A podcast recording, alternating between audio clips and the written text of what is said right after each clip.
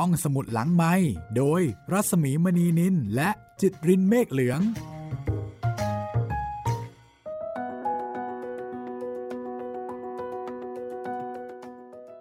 สวัสดีค่ะ ต้อนรับคุณผู้ฟังเข้าสู่ห้องสมุดหลังไม้นะคะ ดิฉันรัศมีมณีนินและคุณจิตรินเมฆเหลืองค่ะ สวัสดีครับพี่หมี พบกับห้องสมุดทัวร์กับ กัมพูชากันอีกครั้งหนึ่งนะครับ อืมค่ะ วันนี้ก็อยู่ที่เมืองเสียมราบนะคะ ซึ่งตั้งอยู่ริมแม่น้ำเล็กๆ แต่ว่ามีโบราณสถานยิ่งใหญ่มากก็คืออังกอร์วัดอังกอร์ธมที่เราไปกันมาแล้วนะคะ ใช่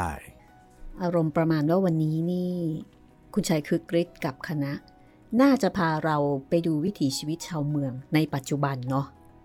ครับผมเป็นชาวกัมพูชา อ่าค่ะไปดูวิถีชีวิตนะคะ กับข้าวกับปลา สังคม เรื่องของชีวิตประจำวันโดยทั่วไป ไปดูอะไรต่อมีอะไรที่บรรดานักท่องเที่ยว โดยเฉพาะนักท่องเที่ยวที่เป็นนักหนังสือพิมพ์ เป็นนักเขียน ก็จะมีอะไรให้ดูเยอะแยะเลยทีเดียวเชียวนะคะ ใช่ครับ อย่างตอนที่แล้วนี่ก็เห็นการผัดผ้าอาบน้ำของผู้หญิงชาวกัมพูชาท่านหนึ่งนะครับ อ๋อ มีภาพด้วยนี่เนาะ ใช่ที่เราบรรยายภาพกันไปว่า เออเป็นเป็นผู้หญิงแล้วก็ค่ะใส่ผ้าขาวม้ากำลังอาบน้ำอยู่ แล้วก็ฮิวเมริสเนี่ยไปเห็นเข้าก็เลย ไม่ได้ถ่าย เพราะว่าสมัยนั้นยังไม่มีกล้องถ่ายรูปแบบปุ๊บปุ๊บปุ๊บปุ๊บนะคะ ก็เลยให้คุณประยุนจันยาวงศ์วาดเอาไว้ และสำหรับวันนี้นะคะจะเป็น EP ที่ 9 ค่ะ ของทกเขมร โดยหม่อมปราชวงคึกฤทธิ์ปราโมทนะคะ 70 ปีของการที่ท่านเดินทางไปกัมพูชาก็คือท่านบอกว่าหนีไปเที่ยวนั่นแหละ แล้วก็หนีไปจาก การทำงาน ก็ประมาณว่าเปิดหูเปิดตาไปสู่อะไรใหม่ๆนะคะตามภาษาคนที่ชอบท่องเที่ยวนะคะ แล้วก็จะเก็บเอาสิ่งละอันพันละน้อย เอามาฝากนักอ่านแล้วก็ได้กลายมาเป็นนี่แหละค่ะ ทกขมรนะคะพ็อกเก็ตบุ๊กเล่มนี้ค่ะ ซึ่งยังมีขายอยู่นะคะ ไปหาซื้อได้ตามร้านหนังสือชั้นนำแล้วก็ทา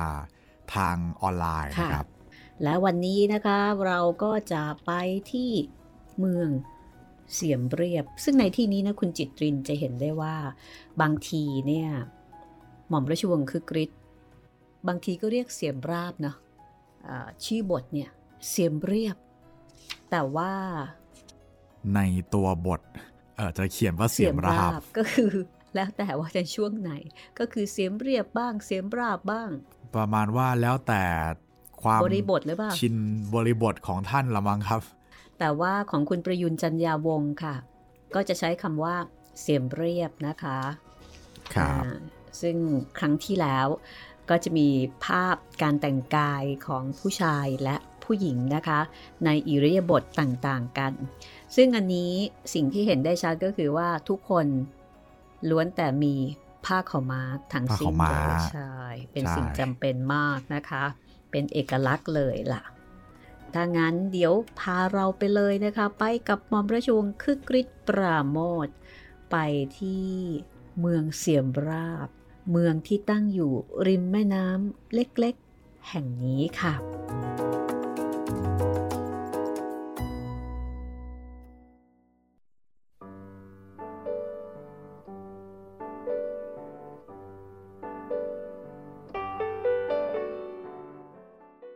เมืองเสียมราชนั้น ตั้งอยู่ริมแม่น้ำเล็กๆ ซึ่งเล็กจนดูคล้ายกับว่า มีคนขุดไว้เล่น มีน้ำใส ๆ ไหลเอื่อยๆ ผ่านไปอย่างไม่มีกิจธุระรีบร้อน กระแสในแม่น้ำใหญ่ ๆ ที่เคยเห็นมานั้น ดูจะไหลเร็ว เหมือนกับว่า จะรีบไปให้ถึงที่ใดที่หนึ่ง หรือมีกิจธุระสำคัญอย่างใดอย่างหนึ่ง ที่จะต้องรีบไปทำแต่น้ำในแม่น้ำเสียมเรียบนั้น ไม่เหมือนน้ำในแม่น้ำใหญ่ ๆ ที่สำคัญและมีชื่อรู้จักกันในโลก เพราะน้ำในแม่น้ำนี้ ไหลเอื่อยๆ อย่างสบายอารมณ์ ไม่มีที่ที่จะรีบไป ไม่มีกิจธุระ ที่จะรีบทำน้ำในแม่น้ำนี้ จึงแวะนอนเสียตามโขดทรายที่ผุดขึ้นมากลางแม่น้ำนั้นเสียงีบหนึ่ง พอมีแรงก็ไหลช้าๆต่อไป แต่ไม่ลืมที่จะแวะคุยกระซิบกระซาบ กับพงอ้อที่ขึ้นอยู่ริมน้ำโดยเรื่องที่ได้ผ่านมาได้เห็นมา ทำให้ต้นอ้อพงกหัวรับอย่างเข้าใจ ซึมซาบแต่ช้าๆ หรือบางที แม่น้ำนั้น ก็หยุดเอาสวะที่ลอยตามน้ำมาแต่ไกล ฝากไว้กับรากต้นไม้ใหญ่ ที่ห้อยลงไปจากตะลิง อาการที่ฝากนั้น ก็ดูจะอะไรอยู่มาก เพราะสั่งแล้วสั่งอีกอยู่หลายตลบ ก่อนที่น้ำจะไหลต่อไป ลีลาแห่งชีวิตเมืองเสียมเรียบ ก็เหมือนกับกิริยาของแม่น้ำที่ผ่านกลางเมือง เพราะทุกคนในเสียมเรียบนั้น ประกอบกิจธุระต่างๆ อย่างสบายไม่รีบร้อน และจับกลุ่มคุยกันเบาๆ ไม่มีอาการแสดงว่า ตื่นเต้นต่อสิ่งใดในชีวิตจนเกินไปนัก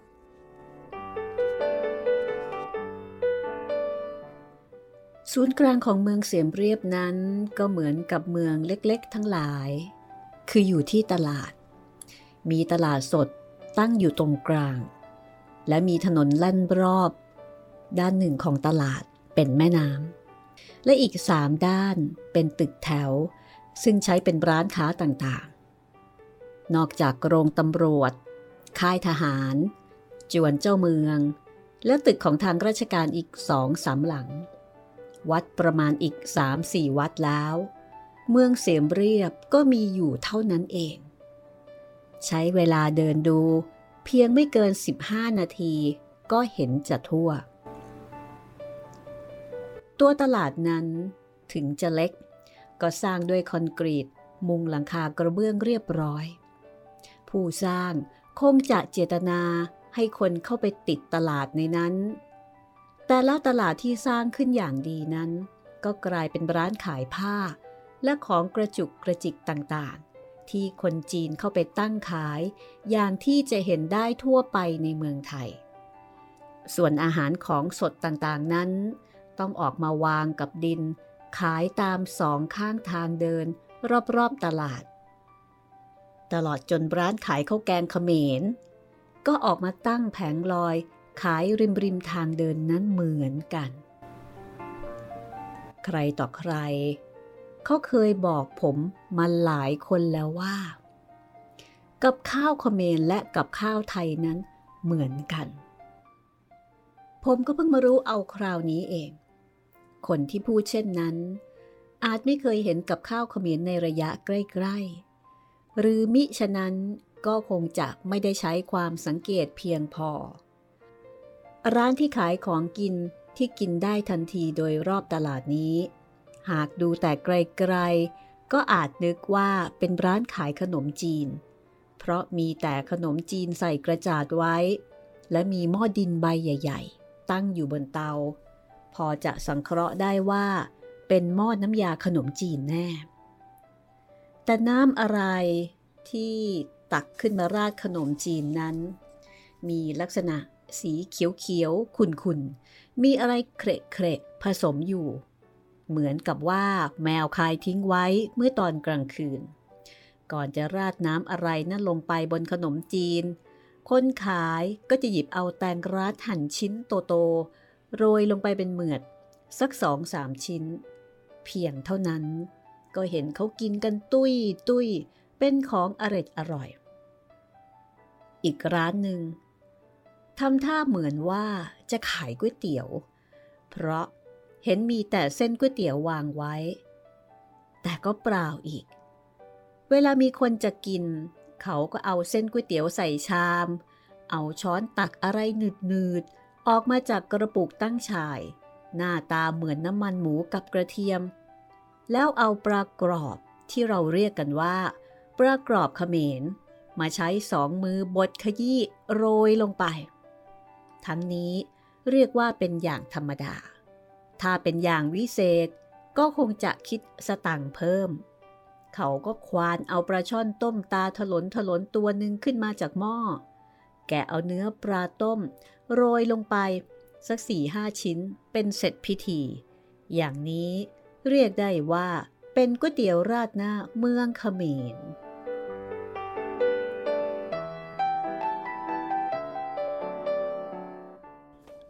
ในที่นี้ก็มีข้อพึงสังเกตได้ว่า ที่เมืองเขมรนั้น เขากินก๋วยเตี๋ยวกันเป็นกอบเป็นกำเป็นล่ำเป็นสันจริง ๆ อาหารเช้าของชาวเขมรทั้งประเทศก็คือก๋วยเตี๋ยว ขาดเสียม่ได้เป็นอันขาด ถ้าเป็นจังหวัดเล็กๆ อย่างเสียมเรียบ ก็กินก๋วยเตี๋ยวดังที่ได้กล่าวมาแล้ว แต่ถ้าหากว่าเป็นในพระนครหลวง เช่น พนมเปญก็กินก๋วยเตี๋ยวใส่น้ำซุป มีหมูมีไก่เป็นอย่างพิสดารขึ้นไปอีก ก๋วยเตี๋ยวนั้น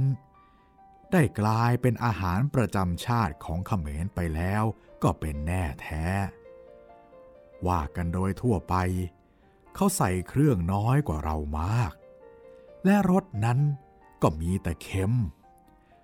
เติมเผ็ดเอาตามใจชอบ ไม่มีเปรี้ยวมีหวาน และไม่ใส่ถั่วงอก ถั่วลิสง ใบหอม และอื่นๆอย่างของไทย ชาวเขมรที่เข้ามาอยู่ในเมืองไทย เขาบ่นว่าเมืองไทยนั้น อะไรอะไรก็ดี เสียแต่หาก๋วยเตี๋ยวดีๆ กินไม่ได้เขมรคนหนึ่งเขามาลองกินก๋วยเตี๋ยวอย่างไทย พอใส่ปลาเข้าไปเป็นคำแรก เขาว่าเขาวิ่งหาที่คายเกือบไม่ทัน เพราะคลื่นไส้พิลึก ที่เมืองเสียมเรียบนั้น เราได้เห็นชาวเขมรปัจจุบันอย่างใกล้ชิด อาหารการกินของเขาที่เราเห็นในตลาด บอกให้เรารู้ว่า ชาวเขมรเป็นคนมักน้อย ไม่ฟุ่มเฟือยสุรุ่ยสุร่าย และเครื่องแต่งกายของชาวเขมรในยามปกติทั่วไป ก็สอให้เห็นว่า รายจ่ายทางด้านนี้คงจะไม่มากนัก เพราะผู้ชายส่วนมากก็นุ่งสรง ถอดเสื้อ มีผ้าขาวม้าพาด หรือพันไว้ที่แห่งใดแห่งหนึ่ง ผู้หญิงส่วนมาก ก็นุ่งผ้าโจงกระเบนแบบไทย ใส่เสื้อสั้น หรือมิฉะนั้น ก็ใส่เสื้อแบบยวน ซึ่งมีชายยาวลงมาเกือบถึงข้อเท้า ที่น่าสนใจเป็นที่สุดก็คือ สีของเครื่องแต่งกาย ซึ่งใช้สีดำกันทั่วทั้งเมือง ไม่ว่าจะเป็นชายหรือหญิง ในยามที่มีงานนักขัตฤกษ์ออกหน้าออกตา ก็จะเห็นคนแต่งสีดำทั้งชุด แลดูมืดไปหมด น่าคิดว่า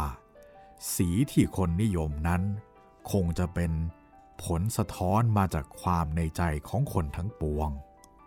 เช่นเดียวกับเพลงดนตรีของแต่ละชาติแต่ละภาษา ชาติใดที่มีใจรื่นเริงเป็นสุข ก็คงจะเลือกสีสวยสดต่างๆ เป็นเครื่องประดับกาย แต่ถ้าหากนิยมสีดำกันทั่วไป บางที คนทั้งปวงนั้น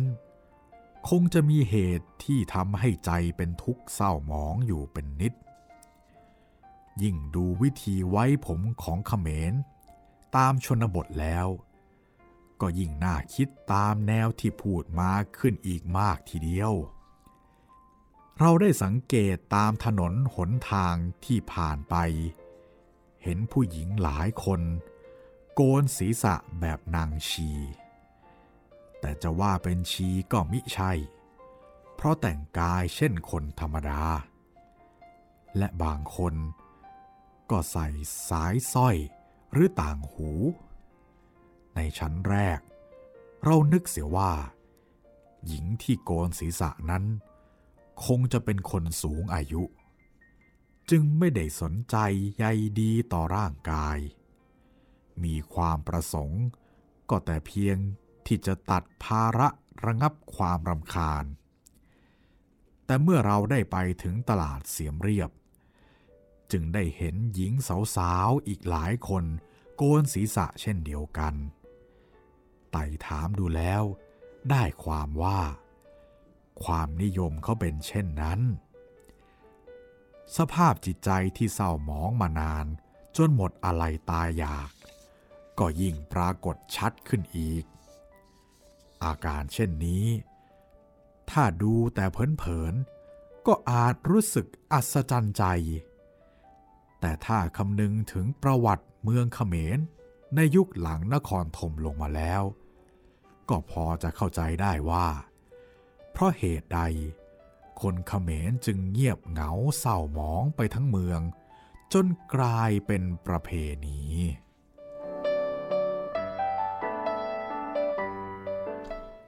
ที่เสียมเรียบนั้น หม่อมปราชวงกริชปราโมทนะคะ ท่านก็บอกว่าท่านได้เห็นร้านคนจีนหลายร้าน ซึ่งคงจะมีมากพอๆกับร้านจีนในจังหวัดเล็กๆ ของเมืองไทย ท่านบอกว่าหน้าตาของร้านเหล่านั้นก็คล้ายๆกับร้านจีนในเมืองไทยนั่นแหละแต่คนจีนที่อยู่ตามร้านเหล่านั้น ดูภูมิฐานเป็นคนละแบบกันกับในเมืองไทย ท่านเห็นผิดตามากถึงขนาดนี้นะคะ ท่านก็ต้องเหลียวมองคือดูแล้ว รู้สึกว่าจะค่อนข้างแตกต่างกับคนจีนที่อยู่ในเมืองไทย แล้วท่านก็รู้ว่า คนจีนในเมืองเขมร เขาไม่ได้วางตัวอย่างคนจีนในเมืองไทย แต่วางตัวคล้ายๆกับฝรั่งที่ไปอยู่ในเมืองขึ้น ในสมัยที่ฝรั่งยังมีเมืองขึ้น ท่านบอกว่า ถ้าจีนพวกนั้นพูดอังกฤษได้ ก็คงจะเรียกเขมรว่า native เป็นแน่แท้ เมื่อได้มองคนจีนแล้ว ก็หันกลับมามองดูตัวเรา ซึ่งเป็นคนไทยที่ไปเดินอยู่ในเมืองเขมร ท่านก็รู้สึกว่า เท่าที่เห็นได้ด้วยตานั้น เขมรเขายกย่องเรามากทำนองเห็นเป็นมหาอำนาจหรืออะไรเทือกนั้น ไม่ว่าเราจะไปทางไหน พอรู้ว่าเราเป็นคนไทย เขาก็มักจะกุลีกุจอเอาใจเป็นพิเศษ และถ้าหากใครพูดไทยได้ เขาก็จะต้องมาพูดไทยกับเราทันที จนเราเองรู้สึกละอายที่พูดเขมรไม่ได้ กริยาอาการที่เขาแสดงความเป็นมิตรต่อเรานั้น จะอธิบายอย่างไรก็คงไม่ได้ความ ถ้าไม่เล่าเรื่องที่เกิดขึ้น กับตัวเราประกอบ อันนี้ท่านก็จะเล่าเรื่องกับเหตุการณ์ที่เกิดขึ้นนะคะ กับคณะของท่าน ท่านก็เล่าว่าในขณะที่ท่านและคณะกำลังเดินเกะกะกันอยู่ในตลาด ก็มีตำรวจคนหนึ่งเข้ามาหาครู ครูในที่นี้ก็คือครูอบชัยวสุฮิวเมลิส แล้วก็ขอดูหนังสือเดินทาง ซึ่งทิ้งไว้ที่โฮเทลที่โรงแรม ในขณะที่ทุกคนแบบอึกอักกันอยู่ เพราะต่างคนต่างก็ไม่รู้ภาษา คุณประยูนนักเขียนการ์ตูนนะคะ ก็ร้องขึ้นมาเป็นภาษาไทยว่า ครูถูกจับใบต่างด้าวเข้าให้แล้ว ซึ่งทำให้ตำรวจคนนั้นรู้ว่า เราเป็นคนไทย คือก่อนหน้านั้นไม่รู้ว่านักท่องเที่ยวกลุ่มนี้เนี่ยเป็นชาติอะไร พอพึมพำเป็นภาษาไทยเท่านั้นแหละ รู้เลย หลังจากนั้นตำรวจก็ปล่อยให้เราเดินเที่ยวต่อไปได้ทันที ก็คือไปได้เลย ไม่มีปัญหาอะไรนะคะพอรู้ว่าเป็นคนไทย อีกคนหนึ่งค่ะ ท่านก็บอกว่าไปนั่งอยู่ที่ร้านขายเหล้าเล็ก ๆ ข้างถนน มีเหล้าหลายชนิด วางอยู่บนโต๊ะเล็กๆ ตั้งแต่เล่าโรงเมืองเขมร ไปจนถึงเล่าบรันดี เฮนเดซี่ แล้วก็เล่าอานิซิสที่ฝรั่งเศสชอบกิน พอทุกคนนั่งเรียบร้อย กรุอบชัยวสุ กับหม่อมราชวงศ์คือกริชนะคะ ก็แอบกระซิบกันว่า เรามาลองชิมเหล้าโรง เมืองเขมรเข้าดูบ้างเป็นไง ทีนี้เมื่อตกลงกันในหลักการแล้ว ทุกคนก็เห็นพ้องต้องกันว่า แกล้มก็ต้องเป็นแกล้มเมืองเขมร นั่นก็คือ เนื้อเค็มแห้งๆชิ้นเล็กๆ ที่เขาใส่ชามวางขายอยู่ที่โต๊ะเหล้าครั้นแล้วเราก็เดินไปที่โต๊ะ แล้วก็ใช้ภาษาใบ้บอกแม่ผู้หญิงที่ยืนขายเหล้าว่า ต้องการเหล้าต้องการเหล้าโรงสาบกงสำหรับเราคนละกง ก็คือ ผื่อคุณประหยัดกงหนึ่ง ส่วนคุณประยูนไม่กินเหล้าจะกินเนื้อเค็มเฉยๆ เมื่อแม่ผู้หญิงคนนั้น เห็นชี้ไปที่ขวดเหล้าโรง เขาก็โบกไม้โบกมือไม่ยอมขาย แล้วก็เอามือชี้ไปที่ขวดเหล้าฝรั่งต่างๆ ป๋าก็พูดจาภาษาเขมรยืดยาวนะคะ หม่อมปราชวงคึกฤทธิ์ท่านก็อธิบายว่า ก็ไม่รู้หรอก ว่าหมายความว่าอย่างไร แต่ก็คงจะแปลว่า อุ้ย นี่ขวดเหล้าโรงต่างหากแล้วเจ้าคะ อย่างท่านมาจากเมืองไทยจะไปรับทานได้อย่างไร เอาปรันดีเถอะเจ้าค่ะ อย่างอื่นก็ยังมีเหล่าฝรั่งดีๆ ทั้งนั้นนะเจ้าคะเหล้าโรงนี่ อีฉันตั้งเอาไว้เผื่อคนแถวนี้ เขาจะรับทานบ้างเท่านั้นแหละเจ้าค่ะ ไม่ได้คิดจะเอามาขายท่านบอกนะเจ้าค่ะไม่ได้พูดจริงแบบนี้ คงจะประมาณนี้ คุณชัยคือกริชก็เลยบอกว่า เมื่อเห็นว่าเรายืนกรานจะกินเหล้าโรงให้ได้ แม่คนนั้น แกก็สายหน้า แสดงว่าหนักใจ และเมื่อได้ตวงเล่าให้เราอย่างฝืนความรู้สึกเป็นที่สุดแล้ว แกก็เหงื่อแตกไปทั้งตัว เมื่อเห็นเรา ชี้ไปที่จานเนื้อเค็มแห้งบนโต๊ะ ในที่สุด แกก็ต้องปิ้งเนื้อเค็ม ใส่จานมาวางไว้ ให้เราจิ้มกินกับน้ำจิ้ม ซึ่งผสมเปรี้ยวๆ เค็มๆ เผ็ดๆ มีมะละกอหั่นเป็นฝอยละเอียด พร้อมกับพูดอะไร ทิ้งท้ายไว้เป็นภาษาเขมร ซึ่งเมื่อฟังแต่สำเนียงแล้วก็คงจะแปลว่า อะไร เป็นถึงมหาอำนาจขนาดนี้แล้ว อย่างมานั่งซดเหล้าโรง กับเนื้อเค็มอยู่ได้ฮ่ากลุ่มใจแท้ๆทีเดียว แล้วแกก็หายไป นุ่งผ้ากระโจมอก อาบน้ำสู้ๆอยู่หลังห้อง ไม่ใยดีกับพวกเรา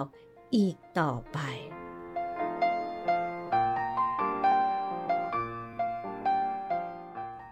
เสียมเรียบเป็นเมืองเล็กนิดเดียว แต่เรารู้ว่า พอได้เดินในเมืองเสียมเรียบสักสองสามรอบ เราก็รู้จักเขมร และเมืองเขมรขึ้นมากเอาการอยู่ เราข้ามแม่น้ำเสียมเรียบ ไปเดินเล่นกันตามชายฝั่งแม่น้ำตรงข้ามกับตัวเมือง ที่นั่น มีวัดใหญ่อยู่วัดหนึ่ง มีกำแพงคอนกรีต มีลานวัดโรยทรายสะอาดสะอ้าน มีโบสถ์คอนกรีต ประดับกระจกแวววาว มีกุฏิตึก มีการประเรียนตึกโอโถง มีอะไรเป็นตึกที่คงไม่พลาดจากโรงเรียนนักธรรม ความจริงวัดนี้มีอะไรทุกอย่างที่จะถูกใจสมภารบ้านนอก เราเห็นวัดนี้สะอาดสะอ้าน ร่มเย็นดี ก็เดินเข้าไปเที่ยว ชวนกันหยุดไหว้พระที่หน้าโบสถ์หน่อยนึง แล้วก็เดินต่อไป เสียงพระหลายองค์กำลังว่าคาถาอะไรซ้ำๆเป็นทำนองอยู่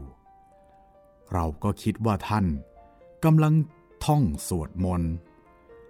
พวกเราสามคนเคยบวชมาแล้ว คือครูกับผมบวชวัดบวร คุณประหยัด บวชวัด ประยุรวงศ์คุณประยูนคนเดียวที่ยังเป็นคนดิบ ฉะนั้นเสียงข้างมากของเรา เมื่อได้ยินเสียงพระสวดมนต์ก็อดไม่ได้ อยากจะฟังว่าท่านสวดอะไรกัน จึงชวนกันย่องเข้าไปยืนใกล้ๆตึกอะไรที่หน้าตาเหมือนโรงเรียนนักธรรมนั่น เพราะท่านกำลังท่องกันอยู่ในนั้น เรายืนอยู่เป็นนาน พยายามจับความว่าท่านท่องคาถาอะไรกันแน่ พอจับคำได้แล้ว เราก็เดินกลับ พระวัดนั้น ท่านกำลังท่องสูตรคูณเป็นภาษาฝรั่งเศส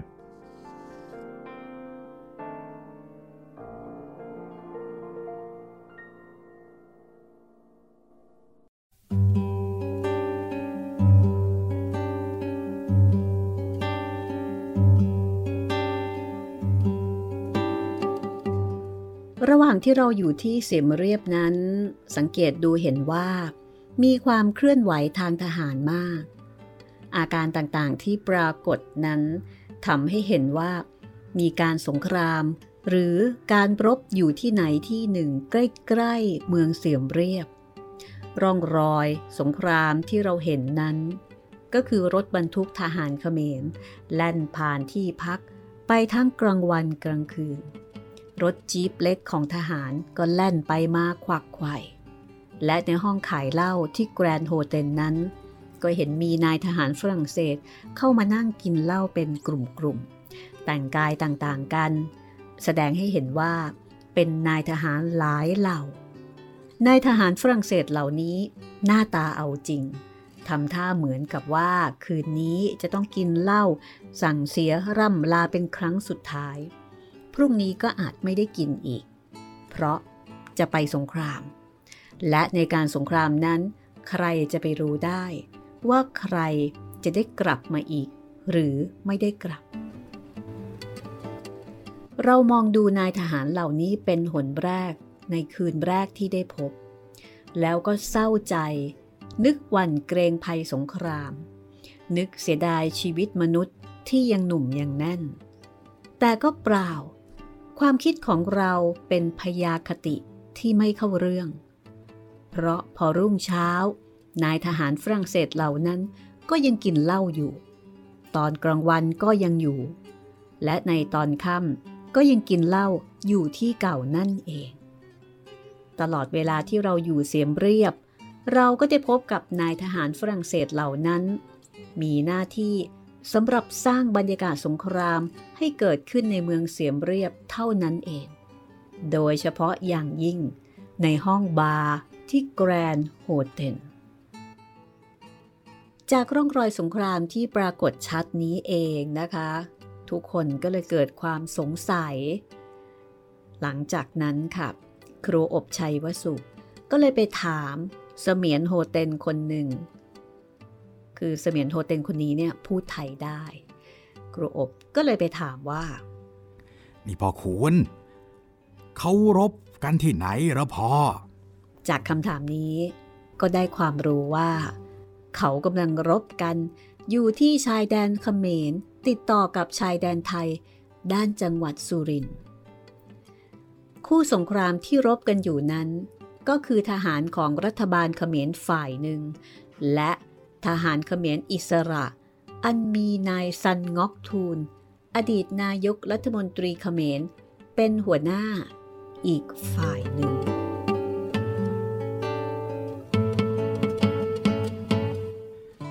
นายซันงอกทูลคนนี้ ถ้าจะว่าไป ก็มิใช่คนเล็กน้อย เปรียบกับเมืองไทยก็น้องๆในควงอภัยวงศ์ ราะนายซันงอกทูล เป็นหัวหน้าพักประชาธิปัตย์ซึ่งชนะการเลือกตั้งทั่วประเทศ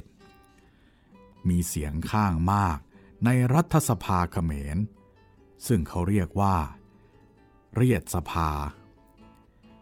นายซันงอกทูล จึงได้เป็นนายกรัฐมนตรีอยู่ชั่วระยะเวลาหนึ่ง ซึ่งนานพอดู แต่ต่อมา ก็มีเสียงเรื่องลือว่า นายซันงอกทูล เล่นพวกเล่นพ้อง แจกจ่ายอภิสิทธิ์ต่างๆ ให้แก่พวกพ้องของตน เห็นประโยชน์ของตนและของพวกพ้อง ยิ่งกว่าประโยชน์ของบ้านเมืองและอื่นๆอีกมากมาย อันเป็นธรรมดาที่รัฐบาลประชาธิปไตยจะต้องถูกด่า จะเท็จหรือจริงนั้น ก็เป็นอีกเรื่องหนึ่ง แต่ข้อสำคัญนั้น ในว่า รัฐบาลนายสันงอกทูล ปรารถนาจะได้เอกราชอันสมบูรณ์จากฝรั่งเศส เมื่อจะเจรจาหาเอกราชกันด้วย สันทวะไมตรี ยังไม่มีทางสำเร็จลง รัฐบาลนายสันงอกทูล ก็เริ่มจะฝักฝ่ายไปทางกระบวนการกู้ชาติของนายโฮจิมินห์อย่างไรก็ตาม วันดีคืนดี พระมหากษัตริย์เมืองเขมร ก็โปรดเกล้า ให้มีการรัฐประหาร งดใช้รัฐธรรมนูญ บอกเลิกสภาผู้แทน และตั้งรัฐบาลขึ้นใหม่ โดยมีพระมหากษัตริย์ เข้าเป็นหัวหน้ารัฐบาลเอง ทั้งนี้โดยมีเงื่อนไขว่า จะเจรจากับฝรั่งเศส เอาเอกราชมาให้ได้ภายในสามปี และในระหว่างนั้น ก็จะปกครองแผ่นดินให้ราบคาบ ด้วยเหตุนี้ นายซันงอกทูล จึงต้องออกจากตำแหน่งนายกรัฐมนตรี แต่นายซันงอกทูล ก็มิได้ไปนอนยิงฟัน คอยให้ราชลดมาเกยอยู่ที่บ้านหน้าสนามกีฬา หรือจะเป็นเพราะเมืองเขมรไม่มีสนามกีฬาก็เป็นได้ พอออกจากตำแหน่ง นายซันงอกทูล ก็หลบเข้าป่าไปเข้ากับเขมรอิสระ หรือที่เขาเรียกกันในเมืองเขมรว่า พวกอิสรัก แล้วก็คอยรบพุ่ง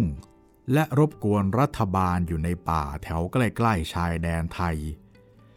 จนเป็นเหตุให้ฝรั่งเศสและรัฐบาลเขมร ต้องส่งทหารไปปราบ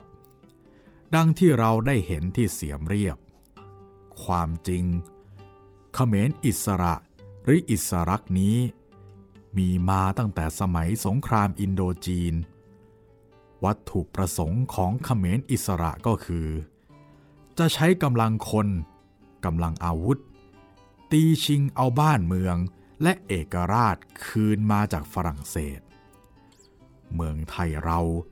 ได้ยินชื่อขบวนการเขมรอิสระครั้งแรก ก็ในสมัยกรณีพิพาทอินโดจีน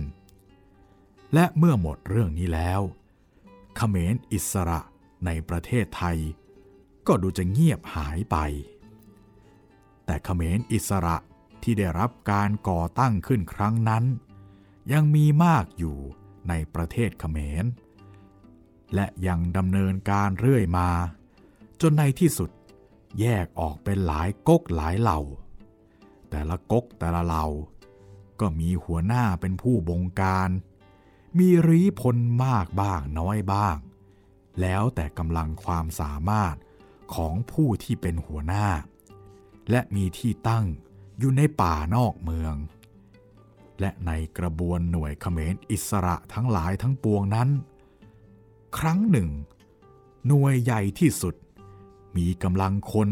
กำลังอาวุธมากที่สุด เห็นจะได้แก่หน่วยเขมรอิสระของนายดาบชวน เข็มเพชร ที่เมืองเสียมเรียบ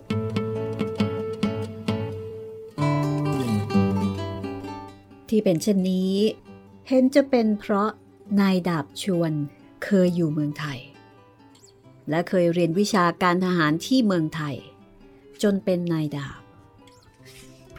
เมื่อนายดาบชวนกลับไปตั้งขบวนการเขมรอิสระขึ้นที่เมืองเขมรผู้คน ก็ยังเรียกนายดาบชวนว่า ดาบชวนเรื่อยมานายดาบชวนเคยตั้งกองทหารอิสระ อยู่ในป่านอกเมืองเสียมเรียบ แถวบริเวณนครวัดนครธมและคอยรบกวนฝรั่งเศสมีให้เป็นปกติสุขได้ แต่ต่อมาฝรั่งเศสกับนายดาบชวนจะตกลงกันอย่างไรก็ไม่ทราบ ผมไปนครวัดเมื่อสามปีมาแล้ว ได้เห็นประกาศของเขมรอิสระ ติดราอยู่ที่โฮเทลอันหนึ่ง เนื้อความในประกาศนั้น รับรองความปลอดภัยของผู้ที่จะไปชมโบราณสถาน เพื่อชมวัฒนธรรมอันสูงส่งของเขมร และท้ายประกาศนั้น ลงนามว่า พันตรีดาบชวน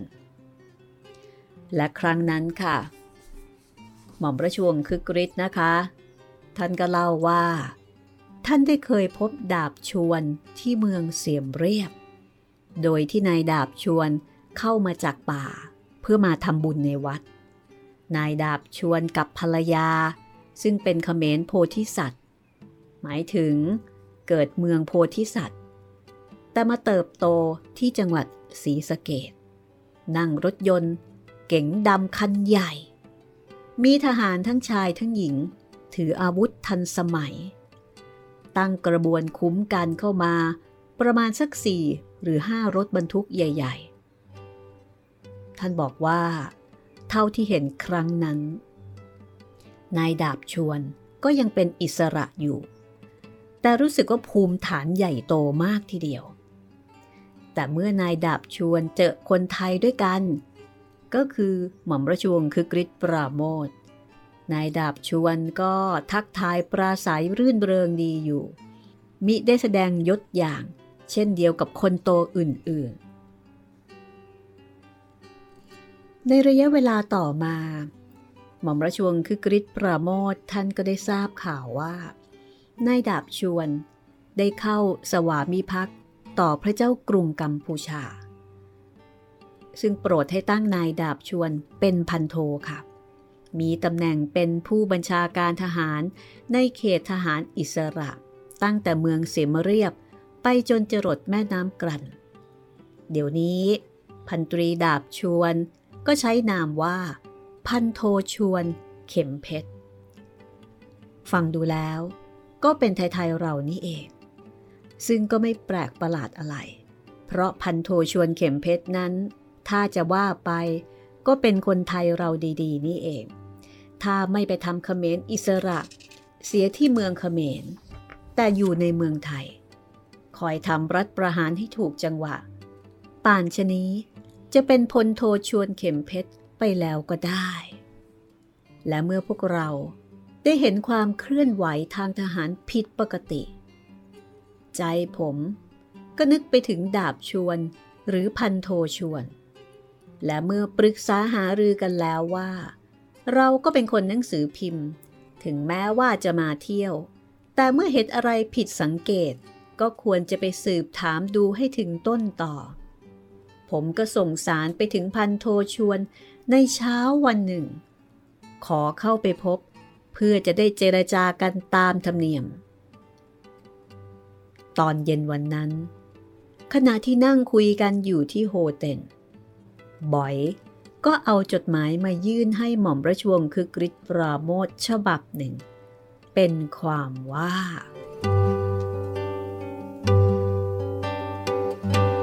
ก็ต้องรอฟังในตอนต่อไปนะคะ EP 10 ค่ะคุณจิตริน ลุ้นไหมลุ้นครับแหมกำลังจะอยากรู้เลยว่าในจดหมายมันเขียนว่าอะไรแต่ว่า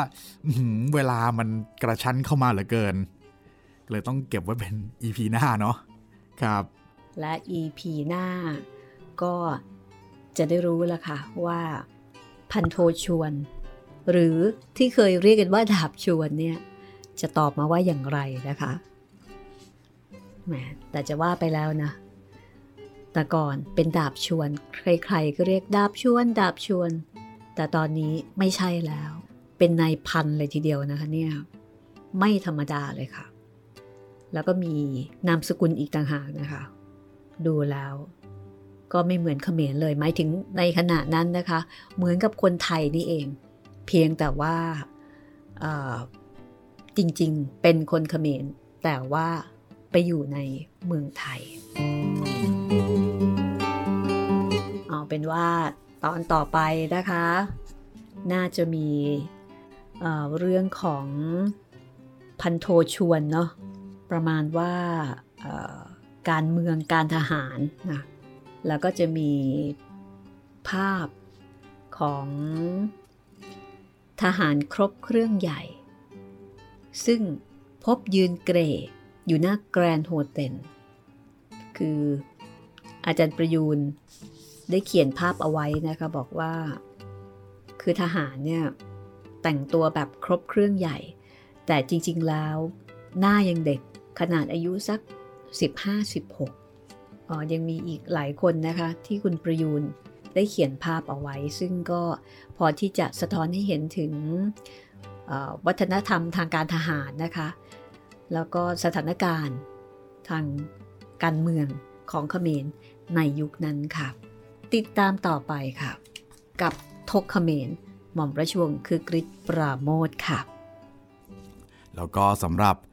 คุณผู้ฟังที่ฟังห้องสมุดหลังไม้นะครับ พบกับตอนใหม่ๆ ได้ทุกวันจันทร์วันพุธและก็วันศุกร์ทางเว็บไซต์ แล้วก็แอปพลิเคชันของไทย PBS Podcast นะครับ แล้วก็ถ้าอยากจะติดต่อกับพวกเราสองคนก็ติดต่อกันมาได้ 2 ช่องทางนะครับ ทั้ง Facebook Inbox ทางแฟนเพจไทย PBS Podcast แล้วก็ Facebook Inbox ทางแฟนเพจของพี่หมีรัศมีมณีนินนะครับเอาเป็นว่าวันนี้นะคะ เรากลับมาจากเขมรมาอยู่ที่เมืองไทยกันก่อนกันละกันนะคะ แล้วเดี๋ยวตอนต่อไป ค่อยกลับไปที่เขมรแล้วก็ไปทกเขมรกันต่อนะคะ กับหม่อมประชุมคึกฤทธิ์ปราโมทวันนี้เราสองคนลาไปก่อนนะคะ สวัสดีค่ะ สวัสดีครับ